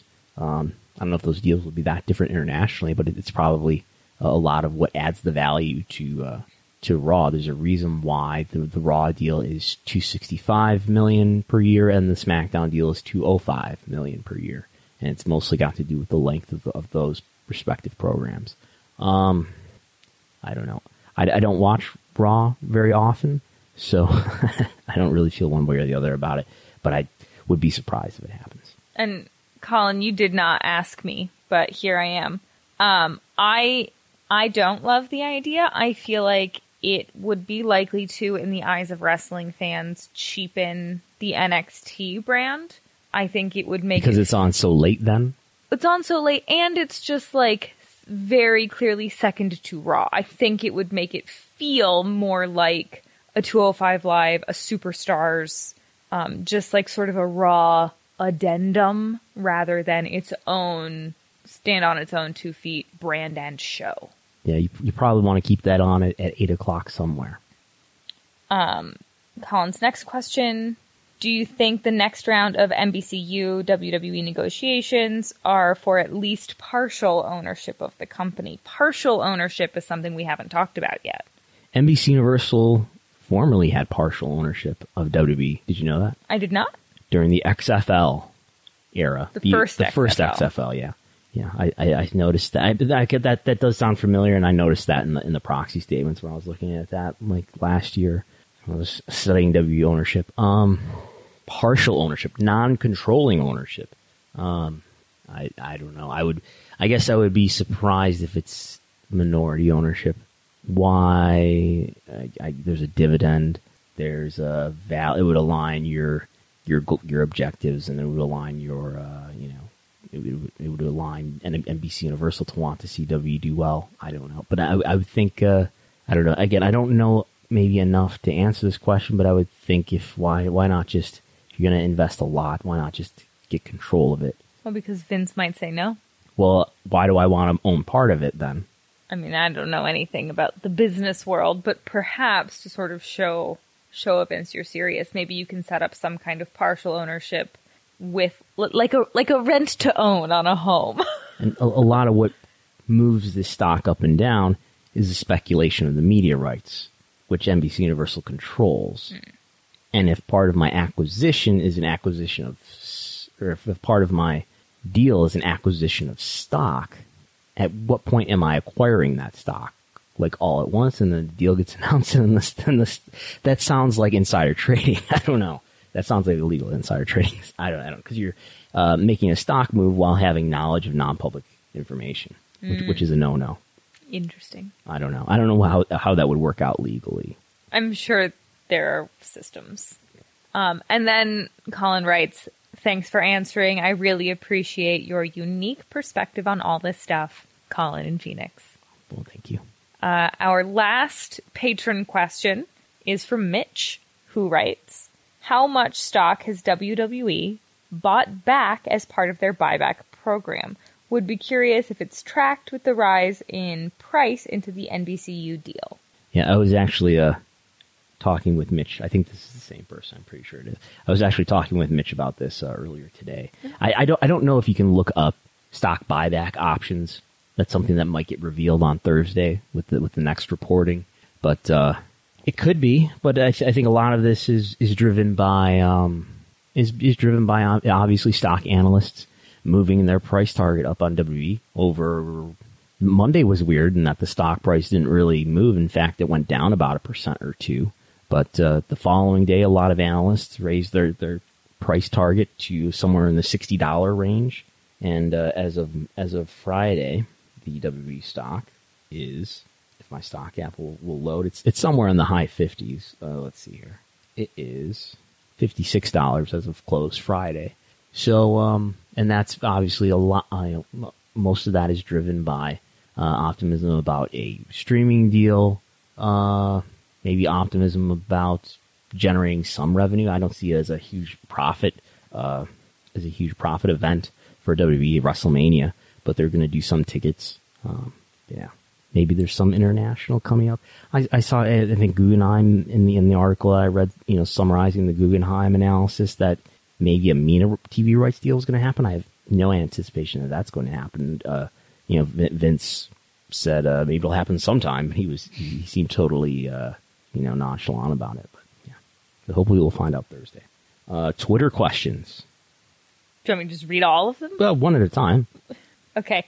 Uh, from Matthew Radcliffe, we have how, and this uh, is similar to a question you've already answered. Um, how much more soft power does this give NBC over WWE? I'm thinking of how they instituted the 24 7 title. Could we be getting more NBC ideas on WWE? I hope so. I hope there's a 24 7 tag team title. I hope there's a 24 7. Women have already won the 24 7 title. Carmella.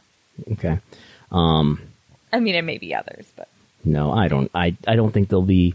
I think NBC Universal is. 24 7 tag team title. Yeah. You have to find them both in the same place. Yes. I, I think NBC Universal will not have any additional uh, input above what they have.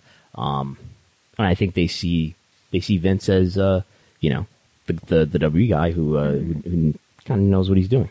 Do you think, in the same vein, this is my own personal follow up question, we will see more celebrity crossover, i.e., the hosts of Weekend Update showing up on WrestleMania to to cross promote NBC programs? Maybe I don't know. It could happen, especially with with pay per views coming up to uh, to promote. Uh, from Dustin, if this deal eventually leads to NBC also acquiring SmackDown, do you think Fox would make a play for a less expensive wrestling product to replace it? That's interesting, isn't it? Especially if AEW's demo numbers are close to, to WWE's by about 2023 or so, which I think is very possible. Yet, I think I would be surprised to see. See, uh, there's all these media companies involved in this. I don't really know how to read the situation. AEW is very close to Warner Media. Just how does Warner Media view Fox? Do they view them as a, a competitor to the extent that it would be prohibitive?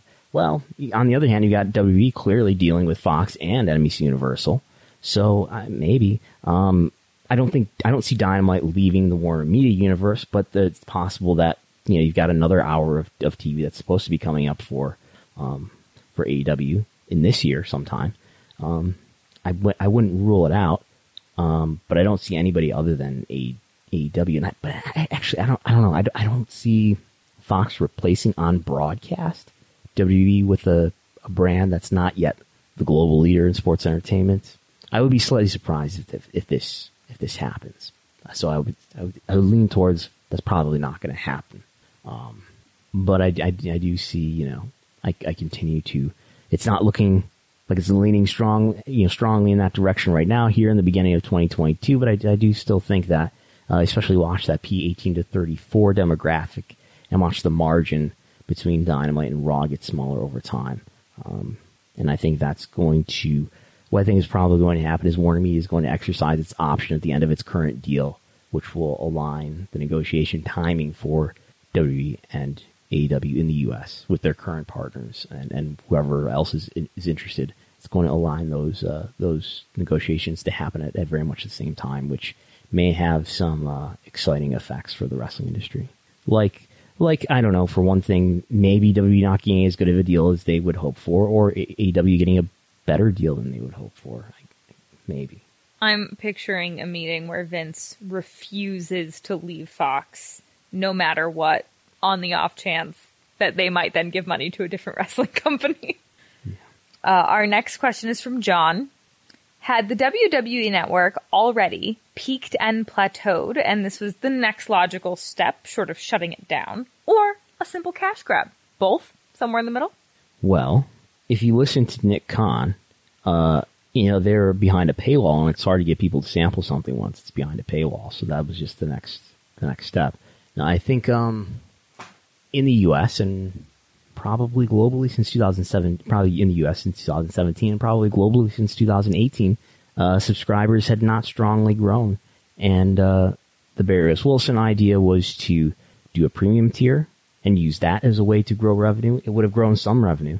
Um, I don't know that would have grown revenue to the extent that this contract guarantees revenue will grow, uh, to, to the, to the extent of 200 uh, dollars average annual value. I did some of the math uh, on Twitter, and it looks like you know you I have to come up with a really optimistic scenario where like you do a twenty dollar tier and uh, you convert half of your U.S. base to the twenty dollar tier, which I think is very optimistic to say the least. And only at that point do you generate about two hundred million dollars from your U.S. subscribers.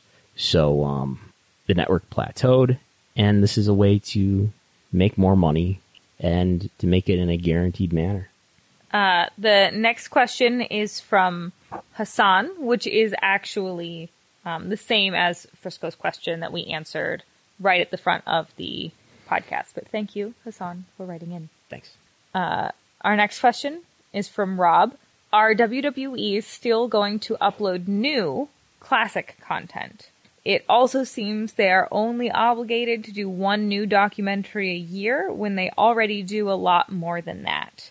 Uh, but before you answer, uh, another person, Brian, responded to Rob with, I think, some helpful in- information, um, saying that Brian believes that it is a different variety of documentary that they are contractually obligated to produce one of a year, more in the vein of the Andre the Giant one, less in the vein of what we're already seeing on the network.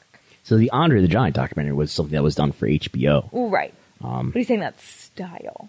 Yeah, I, I would. Uh, I'm, I'm slightly optimistic that you'll continue to get uh, classic content. I, I mean, I haven't been keeping up with it lately, but I think they were still doing. Uh, they were adding episodes of Superstars, and I think uh, over time, I, I think they have employees whose you know whose job it is, among other things, is to continue to digitize and index the uh, the content that's in their vault, and what are they going to do with it if not put it on the network? And I think uh, it'll be distributed internationally and through through Peacock. Could be wrong. Um, Bill asks, do any other streaming services that might have missed out on the WWE network kick the tires on an Impact, uh, Ring of Honor, library streaming deal? Um, probably not. I think those companies, those brands are too far below the radar to to really, I don't know, to be worthy of a, of a big move. Um, and I think that they will continue to distribute their video libraries through their direct to consumer means. is that is that a shot at Ring of Honor you're taking?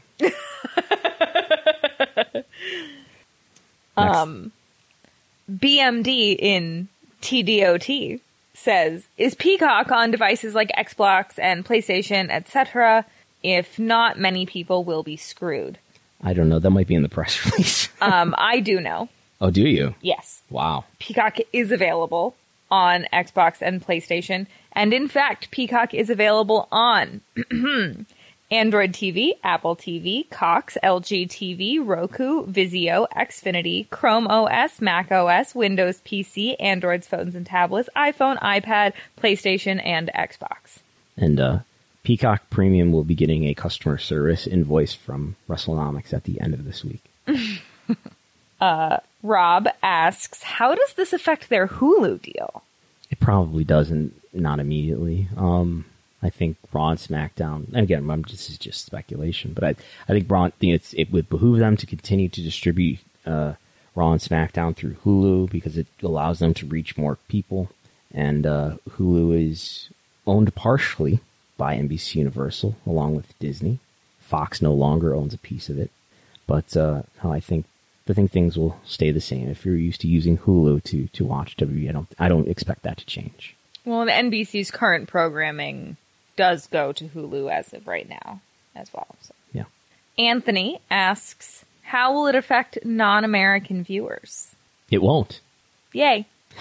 Jeremy asks, do you think not only the network moving over, but other sports properties, will Peacock actually be successful? It appears they're trying to be the center of sport in the US and beat out ESPN. Um, I think Peacock over time will we'll see. I it it, it probably depends on what kind of content is there and whether or not it, it, the content that's on there is popular enough to uh, to attract a lot of subscribers there.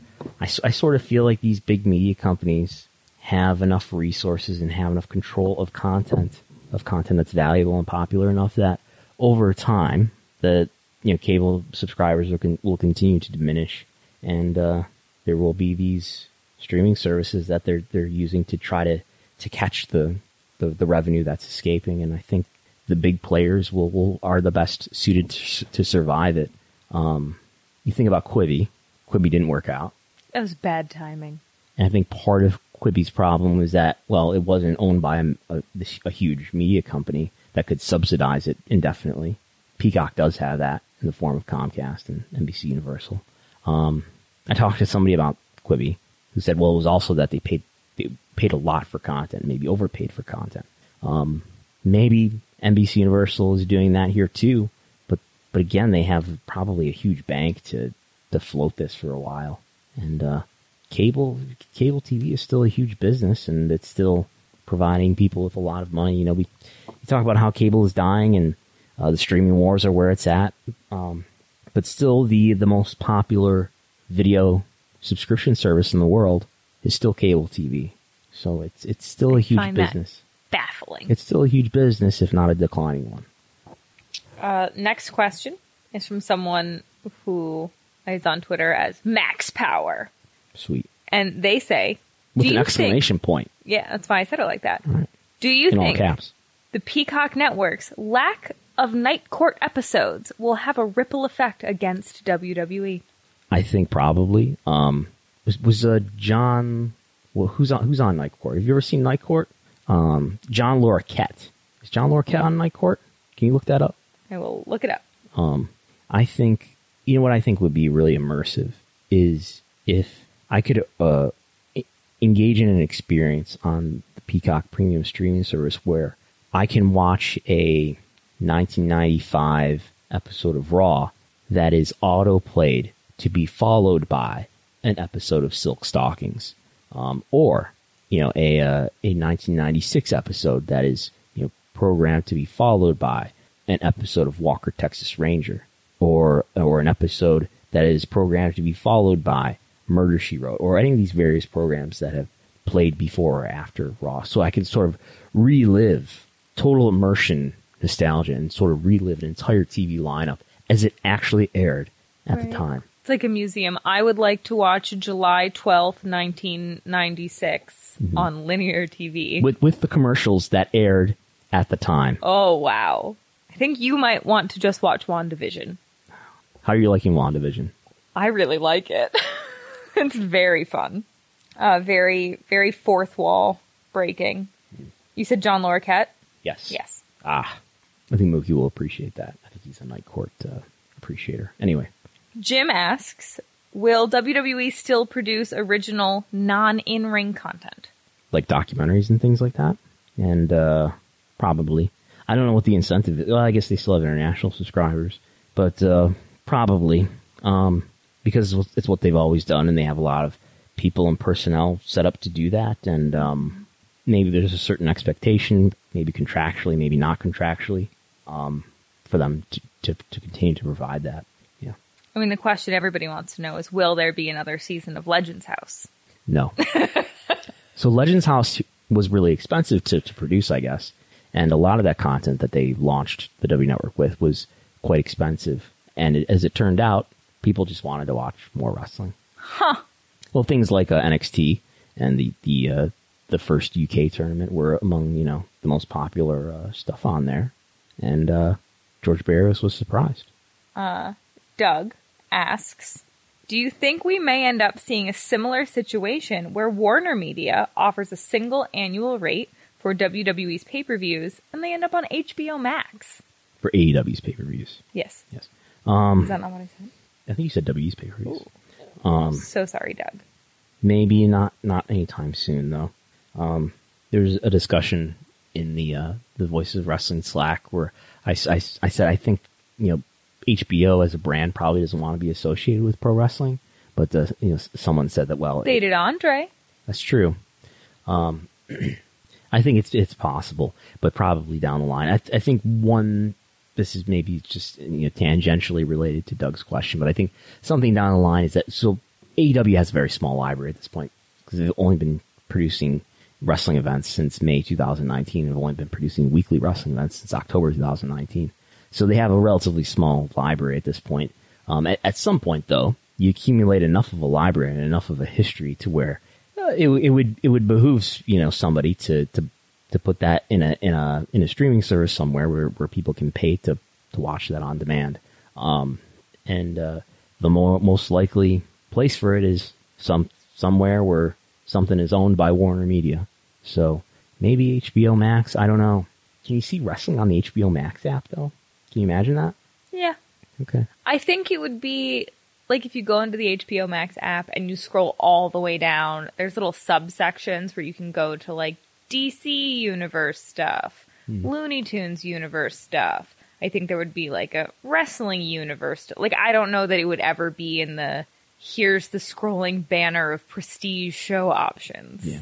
But somewhere. Okay. Tim asks, does WWE continue to invest in exclusive content for Peacock, or do they focus their resources elsewhere? If the latter, in what area do you anticipate them investing in? This is from Tim. Oh, exclusive content. Well, I think whatever they, they put on Peacock is going to be on the WWE Network. Um, I don't really have a great handle on where else they, they would invest. I, I think, uh, I don't know.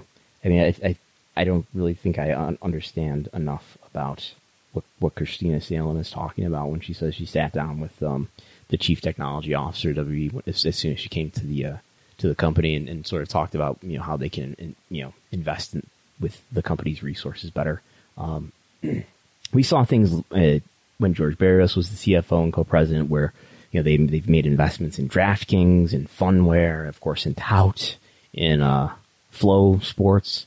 Um, I would I don't know. I would expect uh, similar types of investments in new media, and I would expect you know maybe look at you know the kinds of uh, things that Kristina Salen has been interested in investing in, and maybe they go to similar places. I think there's an opportunity for WWE to uh, invest in some form in the gaming industry, which seems Next to be week, opening Sasha Banks' Etsy store. is that happening? Are you are you announcing this? No, absolutely not. Yes. Okay. Larry asks, will there be more Jimmy Garvin matches? Well, what what more Jimmy Garvin matches are are there left to pull out of the vault? Uh, a lot of the world class is there. A lot of the, the the Crockett promotions stuff is there. Um, where else did Jimmy Garvin work uh, that W might own the rights to, uh, to, to to the libraries? All all the WCW stuff is there. I think it's all out there already. All right. Eric says, so I have Peacock free through my cable provider. And the network transitions over mid March. When do I cancel so I don't get charged the extra 10 bucks for the network? That's a, a question for Comcast customer service. Oh. Probably sometime before I think it's March 10th or whenever they're uh, they're saying that you should that they're going to migrate everybody over. I would cancel, right? Like it's a 30 day billing cycle. So I would cancel right after you pay the the February fee. Like whatever the one is right before, I would cancel then.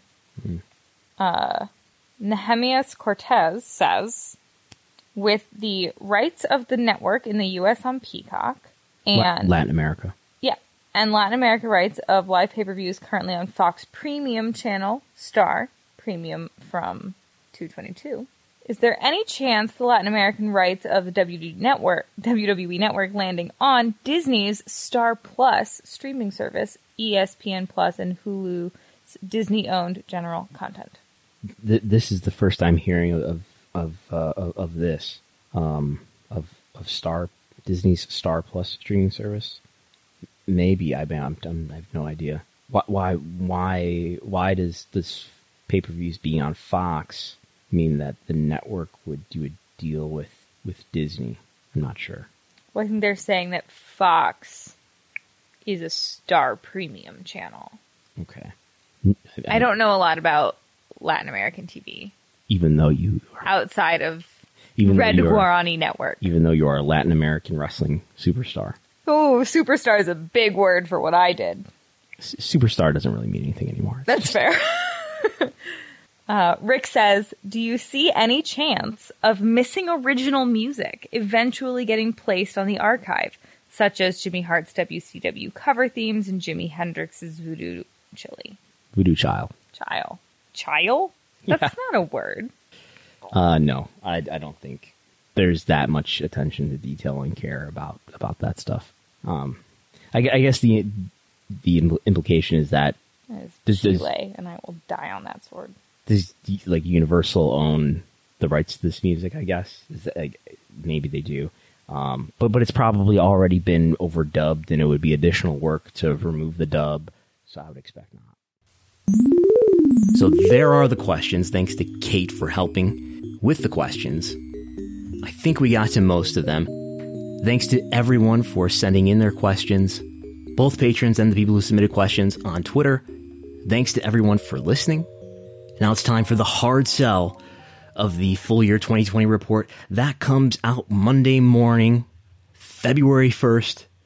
A report that is more than 60 pages long, more than 8,000 words. That does include some of the text in the charts. But 8,000 words, more than 60 pages. It will be offered in PDF form again on PayHip for $6 and to all monthly supporters who are supporting at the $5 rate on patreon.com slash WrestleNomics. It's going to have uh, everything that you really need to understand the wrestling business in the year that was 2020 and going forward now into this year, including company profiles, key metrics, including an original survey that I did independently originally on a net promoter score that involved over 500 surveys, 500 responses to a survey with some pretty insightful results. Company finances as well, uh, media key metrics, including television viewership, including the various TV rights deals that various wrestling companies have throughout the world, streaming video subscriptions, pay per view buys, YouTube views, social media followers, some information about live events to the extent that there were live events in 2020, consumer products details, including WWE's uh, merchandise sales overall, various consumer product licensing partners, Google web search for the major companies, Google web search for the major companies' wrestlers. That is for WWE, AEW, and New Japan. A count of wrestlers with at least 10 matches by company, give you an idea of how many wrestlers each company is using. A reception of major events study, looking at Cagematch data, looking at Wrestling Observer newsletter data. Uh, and then part two will have insights and opinions, a historical look at WWE competition, how COVID highlighted how wrestling is a media business, no longer so much a live event business, uh, a look at WWE's core content rights fees throughout the world, an estimate by me, uh, how, a look at how Google Web Search uh, can tell us a lot about the momentum of certain of, of all the major wrestling brands. Uh, I look at how Vince McMahon continues to drain the brand value with his execution of creative and the future of live events. What will they be? Will there be as many live events post COVID? And a look at the future of talent development in the professional wrestling world. That is basically a rundown of the table of contents. Again, just $6 on PayHip, or if you are a Patreon subscriber, you can sign up uh, as you listen to this, sign up for $5, and you will see a post posted Monday morning with this PDF in it. Um, I'm also separately going to offer the data. I'm going to offer the Excel file separately for anybody who's extreme enough to to want to get into that. That will be available on PayHip also. Again, that is the Pro Wrestling Industry Full Report for the year of 2020. This is the follow up to the report that I did in 2019. Uh, in addition to that, this week, scheduled to drop Tuesday, an ELO 500. You've heard of the PWI 500. Well, the first ever uh, contributor article on WrestleNomics.com will be published on Tuesday by Matt Schroeder who's helped me with a lot of the NXT uh, Performance Center studies in the past, has now done an ELO study to uh, assess who are the top in in terms of an ELO ELO score, which is a kind of score that is used to rate chess players. We're applying that to pro wrestlers in the year of 2020 and determining who are the top 500 wrestlers in the world based on an ELO score. That will be published on WrestleNomics.com for free, ad free, WrestleNomics.com. That, that article again will be from Matthew Schroeder. So I think that's all I have to hype for now. Uh, thanks to everybody who uh, talked to me this past week and had me on their podcasts. Uh, John Pollock from Post Wrestling, Wade Keller from the PW Torch, Josh Nason from the Wrestling Observer F4W Online website, Tony Maglio from The Wrap, Danny from Social Suplex, What's up, you guys? Sean Ross Sapp from Fightful. And, and on Thursday, don't forget, on Thursday in the afternoon, after the market closes, after you're done making all your latest moves on GameStop, all the financial results for Q4, and a look back at the entire year of 2020 from WWE. That comes out. The SEC filings will be filed. I will be covering it on Twitter and on WrestleNomics.com. Maybe I'll do some bonus audio. There's going to be a notebook here for patrons, patreon.com slash WrestleNomics, $5 a month. There's an article right now, a locked post on patreon.com slash WrestleNomics going over the NBCU deal, analyzing it, estimating what the deal is worth through five years. Check all of that out, and I will, uh, I'm sure everyone will hear from me again later in the week. Follow WrestleNomics at WrestleNomics Follow Brandon Thurston at Brandon Thurston, and I'm Brandon Thurston. I'll talk to you next time.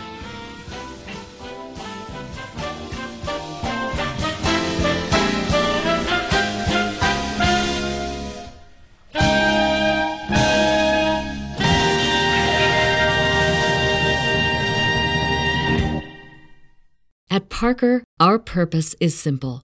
We want to make the world a better place by working more efficiently by using more sustainable practices, by developing better technologies, we keep moving forward. With each new idea, innovation, and partnership, we're one step closer to fulfilling our purpose every single day. To find out more, visit parker.com/purpose. Parker, engineering your success. As humans, we're naturally driven by the search for better. But when it comes to hiring, the best way to search for a candidate isn't to search at all. Don't search, match with Indeed. When I was looking to hire someone, it was so slow and overwhelming. I wish I had used Indeed. If you need to hire, you need Indeed. Indeed is your matching and hiring platform with over 350 million global monthly visitors, according to Indeed data, and a matching engine that helps you find quality candidates fast. Ditch the busy work. Use Indeed for scheduling, screening, and messaging so you can connect with candidates faster. And Indeed doesn't just help you hire faster. 93% of employers agree Indeed delivers the highest quality matches compared to other job sites, according to a recent Indeed survey. And listeners of this show will get a $75 sponsored job credit to get your jobs more visibility at Indeed.com slash podcast. That's Indeed.com slash podcast. Terms and conditions apply.